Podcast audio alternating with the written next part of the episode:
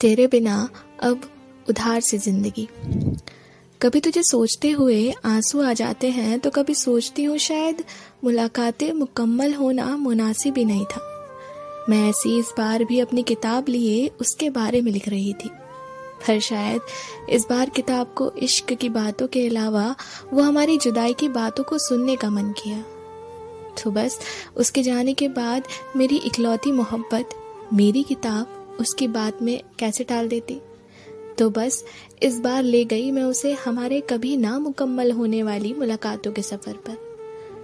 वो बहुत प्यार करता था मुझसे। इतना प्यार जितना मुझसे आज तक किसी ने नहीं किया। ऐसा नहीं था कि मुझे मोहब्बत नहीं थी उससे, मगर उसकी मोहब्बत मुझसे ज़्यादा थी। मुझे हमेशा से ही ऐसा कोई प्यार करने वाला चाहिए था जो मुझसे मेरा हाल पूछे। मेरी खुशी में खुश हो जाए, मेरी चिंता करे, मैं अगर दुखी भी हो जाऊँ तो बोले कि मैं साथ हूँ तुम्हारे। वो बिल्कुल वैसा ही था। हम साथ में हँसते, साथ अपसेट भी होते, जो किसी के सामने नहीं झुकता था, वो मेरे सामने यूँ ही झुक जाता था, जिसके एटीट्यूड से लड़कियाँ दूर भागती थी। मेरे सामने एटीट्यूड का ए भी नहीं दिखाता था। इतनी ज़्यादा मोहब्बत थी उसको मुझसे। लड़ाई नाम की तो चीज़ ही नहीं थी हमारे दरमियान। हाँ बस नोकझोंक होती थी इस बात पर कि बात क्यों नहीं करते।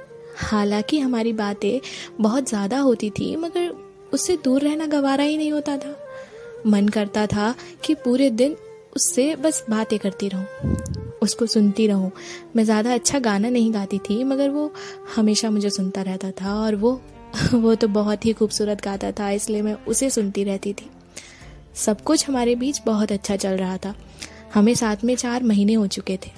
बस, कुछ अच्छा नहीं चला तो मेरी तबीयत और मेरे घर पर शादी की बात। अचानक से मेरे घर पर उसके बारे में पता चला थोड़ा सा और शादी की बातें होने लगी।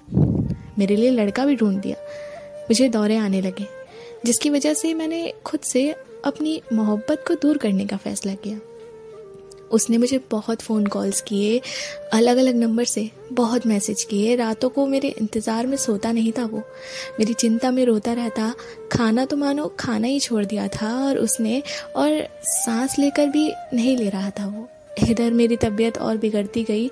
मैंने उसके साथ उसको दूर करने के लिए जितना हद तक बुरा कर सकती थी, वो किया। वो मेरे सामने बहुत रोया। जो लड़का आज तक किसी के लिए नहीं इतना रोया, मेरे लिए वो रोया। मेरे इस बुरे व्यवहार से वो जीते जी मर गया था। मैं जानती थी तकलीफ़ उसकी, मगर अपनी तबीयत का हाल नहीं बताना चाहती थी उसे मैं। ये बात छुपा के मैंने उससे अवॉइड किया बहुत बहुत अवॉइड किया और उससे दूर हो गई। फिर अचानक तेरह चौदह दिन बाद उसका कॉल आया। मैं ये देखकर बहुत खुश हुई।